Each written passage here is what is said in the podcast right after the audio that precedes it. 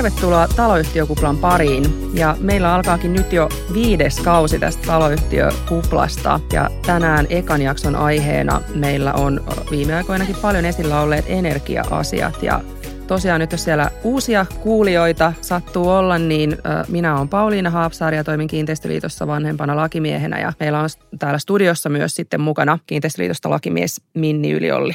Moikka. Ja tosiaan meillä on täällä vieraana Kiinteistöliiton johtava asiantuntija energia- ja ilmastoasioissa Petri Pylsy. Tervetuloa Petri. Kiitos paljon ja tosi mukavaa olla täällä taas pienen tauon jälkeen. Kiitos kutsusta. Joo, kiva saada sinut tänne meille vieraaksi ja aihe onkin tänään tosi ajankohtainen, eli nyt on ollut paljon, paljon esillä ja mutta miltä nyt tämä kuluva talvi on sitten näyttänyt ja mitkä on, on nyt viime aikoina ollut pinnalla, kun tuntuu, että aina vähän vaihtelee, että mitä, mitkä asiat on esillä, kun puhutaan näistä energia-asioista? Joo, tuolla kun silloin viime vuonna lähettiin kohti talvea, niin kyllähän siellä puhututti se, että no riittääkö se sähkö ja kuinka kallista se sähkö onkaan. Ne oli semmoisia aika keskeisiä juttuja. Nyt kun katsotaan vähän, että miten tämä talvi on sujunut, niin tuossa kun kuuntelin vähän viisaampia, niin mun mielestä aika osuvasti totesivat, että tässä on tietyllä tapaa kaksi erää kolmesta niin sanotusti voitettu, jos mietitään sitä, että onko tarvetta turvautua kiertäviin sähkökatkoihin. Ja nyt varmasti helmikuu on semmoinen aika keskeinen kuukausi sitten vielä, talvikuukausi, että minkälainen tilanne meidän että siinä vielä pidetään huolta, että käytetään sähköä tosi fiksusti ja varmistetaan se, ettei sielläkään sitten tule yllätyksiä enää, mutta voiton puolella siltä osin ollaan ja Tietysti sähköhinnatkin on lähtenyt nyt laskuun siitä, mitä se oli tuolla 22 loppupuolella hurjia lukemia. Mutta toki ne perusasiat siellä, mitä taloyhtiöissä on, niin kiinnostaa edelleen, että miten lämmitetään ja, ja, ja voisiko aurinkoa hyödyntää ja miten ne sisälämpötilatkin. Aivan. No kyllä se tietenkin mietityttää, että, että mitä, mitä siellä niin kuin on sitten mahdollista sitten ihan asukkaidenkin tehdä tai, tai miten sitten yhtiö voi, voi varautua tähän energiasäästöön liittyen. Ja esimerkiksi se on puhututtanut, että voidaanko näiden huoneistojen lämpötiloja laskea. No joo, ja se on tosi kiinnostava juttu, mutta mä oon itse lähestynyt sitä kautta, että silloin kun tarkastelee asioita asuintilojen asumisterveysasetuksen kautta, niin se luo hyvän, hyvän raamin, että alle 18 asteen ei voi mennä ja se on sitten jo sen terveyshaitan näkökulmasta pohdintaa. Ja viihtyvyysraja on varmasti sitten, että 20, 21, 22 on varmaan mihin suurin osa on sitten sillä että kokee, että ei ole kylmä, mutta että onhan se ollut tärkeää miettiä, että tässä on insinöörikin oppinut uusia juttuja, että miten näitä juridiikan kannalta täytyy myös puntaroida, että tämä ei ole pelkkää tekniikkaa, että siinä on paljon sitä keskustelua ja viestintää ja asioiden pohdintaa, mutta että onhan tämä sillä ollut hieno huomata, että itsekin jonkin aikaa on energia-asioiden parissa tehnyt töitä, niin kummasti tästä on tullut sellainen myös kahvipöytäkeskusteluaihe, että minkälaiset sisälämpötilat teillä on, että ei ole tarvinnut hirveästi tässä nyt viime kuukausina herätellä keskustelua. Kyllä, kyllä nämä kustannusten nousu, nousu kyllä vaikuttaa varmasti sillä jokaisen arkeen, että nämä asiat puhututtaa. No, miten tästä tulikin mieleeni, että, että tota, voiko sitten yksittäinen asukas saada tukea suuriin sähkölaskuihin? Nythän tämä on ollut pinnalla viime aikoina tämä keskustelu tästä. Joo, se on, on nyt on niin mahdollista saada tukea näihin sähkölaskuihin ihan yksittäisen henkilönkin, eli, eli se on nyt voimassa sitten tuonne huhtikuun loppuun saakka tällainen tuki, väliaikainen ö, tuki tästä kulutusta sähköenergiasta maksetun määrän perusteella. Eli, eli se on verotuksessa tällainen sähköenergialaskujen perusteella myönnettävä kotitalousvähennys ja sitten niille kotitalouksille, jotka ei voi täysimääräisesti hyödyntää sitä verovähennystä, niin on käytössä tällainen väliaikainen sähkötuki. Mites Petri taloyhtiöiden kannalta tämä tällainen sähkötuki? Onko sellaista tulossa? Onko tietoa? No onhan siellä tällä hetkellä työ käynnissä, että odotellaan vähän, että miten sitten taloyhtiöille suunnattaisiin tämmöistä vastaavan tyyppistä, kun nyt on ollut sitten siellä on eduskunnassa työstössä tämä takautuva sähköpalautus suoraan sähkölaskuihin, niin siellä miettivät, että miten vähän vastaavaa ajatusta sitten voitaisiin taloyhtiöille tuoda.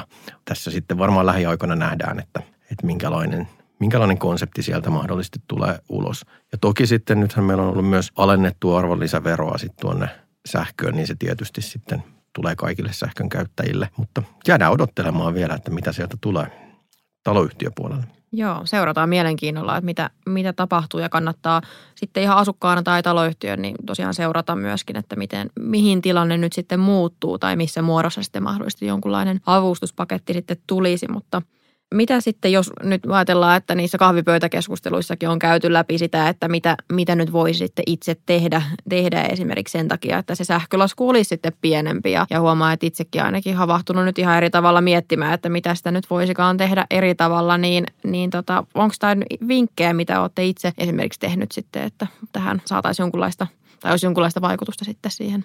No tämä on hyvä kysymys ja kyllähän sitä itsekin joutui tuossa vähän ensinnä tietysti tuli pienen tauon jälkeen kaiveltua, että no kuinka paljon mä sitä sähköä käytän, meidän perhe käyttää ja vähän, että mihin aikaan myös. Sieltä, että sähköyhtiön palveluista oli helppo sitten vähän katsella, että paljonko sitä sähköä käyttää ja alkaa sitä kautta pohtiin, että mitä tässä voisi tehdä. Toki iso merkitys on sillä, että minkälainen se oma koti on ja millä se oma koti lämpiää. Että tietysti jos on suora sähkölämmitys, vaikka rivitalohuoneisto, niin silloin on ihan se, että miettii itse niitä tilojen lämmittäminen on iso selkeä asia. Sitten toki myös lämpimän käyttöveden lämmittäminen. Sitten jos asuu kerrostalossa, kaukolämpö, niin toki siellä sitten on hieman vähemmän niitä mahdollisuuksia vaikuttaa omaan sähkölaskuun, mutta ei sielläkään sitten tuhlaisi sitä. Ja yksi semmoinen ehkä, että jos sattuu olemaan mukavuuslattialämmitystä siellä kylppärissä, niin sen käyttöä miettiä ja muistaa laittaa pesuhuoneen ovi kiinni, kun ei ole. Että kyllä tämä palaa vähän siihen, että jokainen joutuu vähän itse miettimään, että minkälaisia sähkönkulutuskohteita omassa kodissa on ja, ja, ja onko siellä sitten paikkaa vielä tehostaa käyttöä. Mutta että sitten jos mietitään näitä isoja asioita, niin tilojen lämmitys, lämpimän käyttöveden lämmittäminen on toki tärkeitä juttuja ja ne limittyy sitten siihen, että minkälainen se oman taloyhtiön lämmitystapa onkaan. Kyllä, just näin. Ja, ja tota niin, itse tietenkin jokainen kohdallaan voisit miettiä, että millä tyylillä sitten voisi mahdollisesti sitten omassa arjessa säästöä saada aikaan. Että, että kyllä niin kuin itse kun asun kerrostaloasunnossa, niin, niin se rajoittuu sitten lähinnä siihen niin kuin sähkön, sähkön käyttöä ja sitten sen veden käyttöä, että on niin kuin ainakin tietoinen siitä, että ei turhaan pitäisi päällä mitään, mitään laitteita tai valoja, jos ei ole kotona ja muuta, että, että ihan semmoisia asioita. No mitä sitten, jos mietitään, mietitään tämmöistä yksittäisen osakkaan tai asukkaan toimia, niin, niin tietenkin siellä on sitten myös se taloyhtiö yhtiö sitten, että, että miten Petri näet tämän, että taloyhtiöiden toimilla sitten, voiko niillä sitten olla sitten vaikutusta? Ilman muuta ja tietysti vielä kääntäen niin päin, että jos me mietitään semmoista – peruskaukolämmitettyä kerrostalokohdetta ja mietitään niitä asumiskustannuksia, josta semmoinen suuruusluokkana 30-40 prosenttia on energiaa ja vettä, niihin käytettäviä euroja, niin iso merkitys on sillä, että miten se taloyhtiö pitää perusasioista huolta. Lähtien ihan siitä, että miten lämmitysjärjestelmä on huollettu ja kunnossa pidetty, että me saadaan sopivat sisälämpötilat asuntoihin ja meillä on sopivat vesijohtoverkoston painetasot. Ei tule hirveällä voimalla vettä, kun avaa hanan tämän tyyppisiä asioita. Eli on pidetty huolta niistä perusjutuista, niin se on semmoinen, se on se kivijalka, mikä meillä täytyy olla kunnossa. Sitten se on semmoinen kirsikka kakun päällä tämmöisissä kohteissa, että miten se asukas itse voi vielä omalla toimillaan ennen kaikkea vaikka, että miten, kuinka pitkään laulaa aarioita siellä suihkussa ja näin poispäin. Että, ja toki siinä mielessä ne on tosi tärkeässä roolissa me jokainen yksilö siellä kerrostaloissakin, että se on aika tärkeä tämmöinen havainnoija ja tämmöinen mittatikku, että onko kuuma, onko kylmä, vetääkö jostain ja tavallaan käydä sit sitä dialogia sinne taloyhtiön suuntaan ja ilmoitella asioista. Ehkä semmoinen yksi mun mielestä, missä sitten jokainen itse voi vaikuttaa osakastasolla, niin mun mielestä on se, että on kiinnostunut asioista, menee yhtiökokoukseen ja on siellä aktiivinen ja tietysti on niin aktiivinen, että on kiinnostunut myös ihan sitä hallitustyöskentelystä ja pääsee sitten sinne kaikkeen ytimeen miettiin, että miten me tehdään pitkäjänteisesti asioita fiksusti. Tämä onkin hyvä muistutus, että kannattaa, niin vaikka puhutaan taloyhtiöstä, niin osakkaistahan se lähtee. Eli olla, olla aktiivinen ainakin kuin sen verran, että, että seurata ja mennä sinne yhtiökseen, niin tietää, että mitä tapahtuu. Ja, ja jos ajatellaan, että siellä sitten on vaikka joku tällainen taloyhtiö, missä sitten on tulee vähän vetoa ja on, on kylmä tai kuuma tai, tai muuten niin kuin aika korkeat kustannukset ja halutaan niin kuin lähteä tekemään asialle jotain, että puhutaan vaikka, että pitäisikö jonkunlaiseen energiaremonttiin ryhtyä, niin mitä se käytännössä sitten tarkoittaa tai kun puhutaan energiaremonteista, niin mitä ne ylipäätään on sitten? Oi nyt heitit päivän visaisimman kysymyksen. Mikä on energiaremontti? No mä itse käännän sen niin päin, että melkein mikä tahansa, mitä tehdään taloyhtiössä, niin voi miettiä sen energia-asian näkökulmasta. Eli kaikki toimenpiteet, mitä lähtee tekemään, millä vaikutetaan energian käyttöön, niin voi olla niitä energiaremontteja. Osa on vähän isompia ja osa on vähän pienempiä. Energiaremontti voi olla se, että pidetään huolta ja pistetään kuntoon meidän nykyinen lämmitysjärjestelmä niin, että meillä on siellä säädöt kohdillaan ja saadaan halutut sisälämpötilat asuntoihin – Sitten taas se toinen puoli voi olla, että energiaremontti voi tyyp- olla vaikkapa se, että me lähdetään miettimään, että muutetaanko me sitä meidän lämmitystapaa, mikä meillä siellä on. Eli skaala on hyvin laaja ja mistä se kaikki lähtee, niin se lähtee siitä, että tunne oma taloyhtiösi tyyppisesti. Eli tiedetään, missä me ollaan, tiedetään myös korjaustarpeita ja sitä kautta mietitään, että mitä meidän kannattaa omassa taloyhtiössä lähteä tekemään. Niin eikö tämä vähän palaa siihen, mitä siellä lainsäädännössäkin todetaan, että pitää miettiä huolellisesti ja pitää huolta siitä taloyhtiön kiinteistöistä? Joo, kyllä. Kyllähän se siellä on niin kuin tietenkin jokaisella osakkaalla tai asukkaallakin sitten tota, ihan velvollisuuskin raportoida, jos jotain puutteita esimerkiksi havaitsee siellä, siellä huoneistossa. Että siinä mielessä lähtee, lähtee kyllä sieltä ihan asukkaasta lähtien. Joo, kyllä. Ja sitten taloyhtiötasolla niin just tätä tavallaan että pitää vähän katsoa tulevaisuuteenkin, että mitä, mitä siellä nyt on niin kuin korjaustarpeita tulossa tai mitä, mitä sitten täytyy mahdollisesti tehdä ja sitä seurailla tilannetta. Aivan. Itse olen ajatellut sillä että voisi olla tavallaan viisi askelta. Ja tietysti olisi hienoa, että niitä voisi kulkea sillä askel kerrallaan. Ainahan se ei ihan näin mene, että joutuu ehkä vähän loikkaan kerralla useamman, mutta että lähtien siitä, että tuntee oman taloyhtiön, meillä olisi pitkän tähtäimen suunnitelma sekä niin kuin ihan korjaamiselle, mutta myös taloudelle. Me juteltaisiin osakkaiden kanssa just tästä, että hei, mitä me halutaan tulevaisuudessa ja asetettaisiin vähän mitattavia tavoitteita ja energian käytöllä, vaikka talvisojan olosuhteille, kuinka viihtyisää meillä on asuminen ja näin poispäin. Ja hyödynnettäisiin niitä olemassa olevia työkaluja, mitä meillä paljon on. On kuntoarvioita, millä saa selville nykytilaa ja voidaan huoltokirjalla rytmittää, että me arjessa muistetaan pitää huolta eri asioista ja näin poispäin. Ja sitten kun me tiedettäisiin, missä me ollaan, niin sen jälkeen laittaisi ne perusasiat kuntoon, niin sanoakseen. Eli ihan sitä, että ne nykyiset ratkaisut toimii kuten pitäisi pitäisi sieltä ja sitten sen jälkeen ottaisi matkaan mukaan hyvää asukasviestintää. Et monet asiat on mun mielestä aika viestinnällisiä juttuja tällä tontilla. Ja tavallaan siinä, että se on semmoista aika jatkuvaakin työtä. Että äkkiä siellä huomaa itsekin, että ei ole suutarilapsella kenkiä, että tiettyjä perusjuttuja unohtuu. Että muistutella siitä, että mitäs, mitäs me hoidetaan niitä tiettyjä vaikka ilmanvaihtoventtiilien puhdistuksia ja mitäs mikä se hyvä sisälämpötila voisi olla ja voiko sitä termostaattia patterissa kääntää ja näin, näin poispäin. Ja sitten kun meillä on tietyllä tapaa perusasiat kunnossa, niin sitten se korjaaminen on mun mielestä siinä semmoinen tosi tärkeä juttu, suunnitelmallinen korjaaminen. Ja niitä voisi nimittää hyvin energiaremonteiksi ja, ja siellä sitten mä itse taas, että kun tuntee taloyhtiön, niin silloin ei tarvi miettiä, että valitaan itselle sopivia ratkaisuja sieltä Hesarin palstoilta tai siitä, että mitä naapuri kertoo, vaan itse mietitään, että onko tämä nykyinen lämmitystapa vaikka meille semmoinen, mikä tarjoaa meille mukavaa asumista kustannustehokkaasti, voi, voiko olla joku muu ratkaisu. Ja sitten se keino, missä me vertaillaan niitä juttuja, on se hankesuunnitteluvaihe. Eli jos miettii lämmitystapamuutosta, niin se on samanlainen korjaushanke kuin putkiremonttikin. Niin, eli, eli tavallaan toi on ehkä se, että mi, mihin moni ehkä sortuu, että katsoo, että nyt on kauheasti pinnalla, että siirrytään vaikka maalämpöön tai hyödynnetään aurinkosähköä, mutta että ehkä pitää siis perusasioista lähteä kuitenkin liikkeelle, mutta että jos sitten ollaan siinä tilanteessa yhtiössä, että tällaisia niin kuin vähän suurempiakin hankkeita tai remontteja mietitään, niin, niin tota, mistä siitä niin kuin kannattaisi lähteä sitten liikkeelle siinä vaiheessa, että jos ajatellaan, että perusasiat on siellä taustalla jo sitten aika kunnossa yhtiössä. No toki siellä sitten nousee, sit kun meillä on tietysti se hyvä kunnossapitosuunnitelma siellä joka ajan tasalla, niin sehän meille vähän kertoo, että missä kunnossa meidän rakennus on. Niin me sen pohjalta mietitään, että rakenteita, ikkunoita, ulkoseiniä, vesikattoa, yläpohjaa, niin kyllä se korjaustarve tulee sen teknisen kunnon kautta. Ja siihen me sitten, kun me huomataan, että hei, ikkunat on siinä kunnossa, että jotain tarvitsee tehdä, niin sitten me mietitään, että no mitkä ne vaihtoehdot on ja mietitään ne energiatehokkuusasiat siinä samalla vastaavasti muiden rakenteiden kanssa. Sitten varmaan semmoinen paljon puhuttanut juttu on se lämmitystapa-asia. Ja siellähän tarve voi tulla siitä, että koetaan, että lämmityskustannukset on liian suuret tai me tiedetään, että nykyinen järjestelmä on elinkaarensa päässä. Ja siellä on sitten, ne on vähän semmoinen insinöörien karkkikauppa tällä hetkellä, että vaihtoehtoja on aika paljon. Ja varmaan se maalämpö on semmoinen, joka puhututtaa paljon, mutta että siinäkin pitää pitää maltti on valttia tyyppinen tulokulma ja miettiä, mikä on omalle taloyhtiölle se paras ratkaisu. Ja hankesuunnittelu on se vaihe, missä me voidaan vertailla niitä eri mitä ne maksaa, mitä ne vaikuttaa asumiskustannuksiin, eli siihen lämmityskustannuksiin ja näin poispäin. Kyllä, eli tosiaan tämä suunnitelmallinen kiinteistönpito on tässä nyt se kaiken A ja O, eli, eli tavallaan olisi joku sellainen punainen lanka, mitä sitten seurataan. Erittäin hyvin kiteytetty, Pauliina. Ja tota noin, sitten kun mietitään tämmöisiä hankkeita ja isoja kustannuksia varmasti näistä, näistä sitten monesti on taloyhtiöille tulossa, niin näihin kuitenkin sitten jonkinlaista avustustakin voi, voi saada, eikö niin Minni?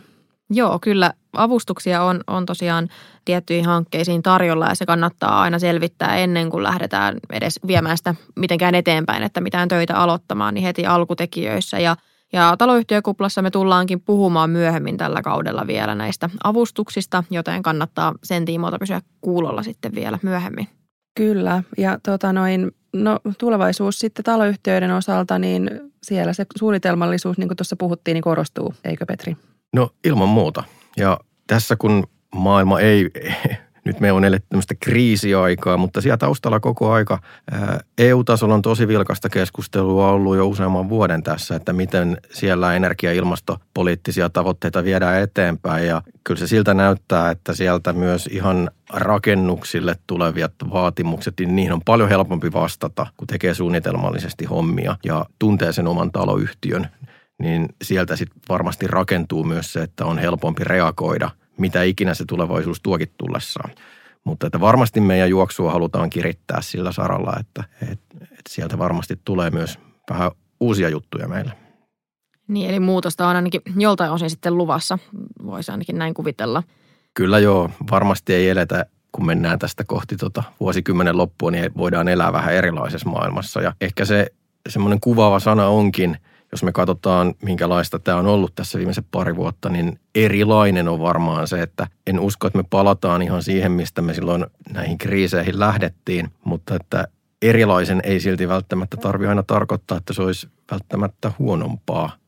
Mutta muutoksiin meidän täytyy varautua. Ja ehkä siihen, että kun suunnittelu on tärkeää, niin ennen myös siinä muistetaan se, että ennen kaikkea se suunnitteleminen on se avainsana – ja se, että jos kovin tiukasti sitten pitäytyy siihen yhteen suunnitelmaan, jonka on tehnyt, niin se ei välttämättä ole se optimaalisin tapa, vaan pitää pystyä sopeutumaan siihen, että kun asiat saattaa muuttua, niin sitten pitää palata sen suunnittelupöydän ääreen myös taloyhtiössä. Ja sitten muutetaan suunnitelmia, että ei saa hirttäytyä siihen, että nyt meillä on hyvä plääni, tällä me mennään tästä monta kymmentä vuotta, vaan pitää pystyä reagoimaan sitten, kun huomaa, että jotain täytyy muuttaa. Joo, kyllä ja, ja, just näin, että siellä sitten kannattaa olla siinä mielessä niin kuin ajantasalla, että mitä, mitä kaikkea tapahtuu ja, ja sitten voisin vielä palata tuohon, mitä Petri sanoitkin aikaisemmin, että tästä osakkaiden omasta aktiivisuudesta, niin, niin tota yhtiökoushan on sitten viime kädessä se paikka, mistä kaikesta päätetään, niin kannattaa tosiaan olla nytkin, kun yhtiökokous tässä lähestyy pikkuhiljaa taas keväällä, niin, niin tota olla siellä ainakin kuulolla, kuulolla, että mitä tapahtuu, että omassa yhtiössä, että pysyy sitten senkin niin kuin ajan tasalla sen, sen suhteen, että mitä nyt ollaan niin kuin lähitulevaisuudessa tekemässä. Joo, komppaan kyllä, kyllä sitä, mitä Petri tuossa aiemmin sanoi tästä vaikuttamisesta ja, ja niin kuin tavallaan jokaisen, jokaisen niin kuin osakkaan, osakkaan osalta, että, että menee, menee sinne yhtiökokoukseen ja, ja on ainakin niin kuin tietoinen, tietoinen sitten siitä oman yhtiön tilanteesta. Ja tietenkin sitten se vaikuttamisen paikka siellä hallituksessa on myös, että, että sitten pääsee sitä kautta sen oman, oman taloyhtiön asioihin sitten enemmän vaikuttamaan. Onko teillä jotain viimeisiä vinkkejä antaa, mihin nyt tässä ihan lähitulevaisuudessa voisi asukkaana tai taloyhtiön kiinnittää huomiota? Mä luulin, että siinä oli se yksi kysymys oli jo päivän pahin, mutta tämä onkin aina vaikea, että mihin, mistä lähteä. Että tavallaan, mikä mun mielestä tässä on se hieno juttu, että niillä eväillä, mitä me on tiedetty aika pitkään, niin niillä me pärjätään edelleen ja on pärjätty myös tässä kriisissä.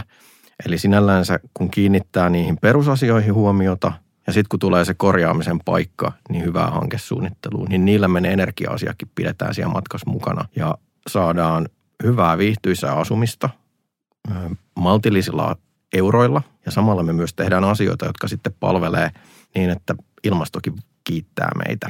Eli tavallaan mä itse näen, että tässä on mahdollista saada monta asiaa tehtyä hyvillä valinnoilla aikaan.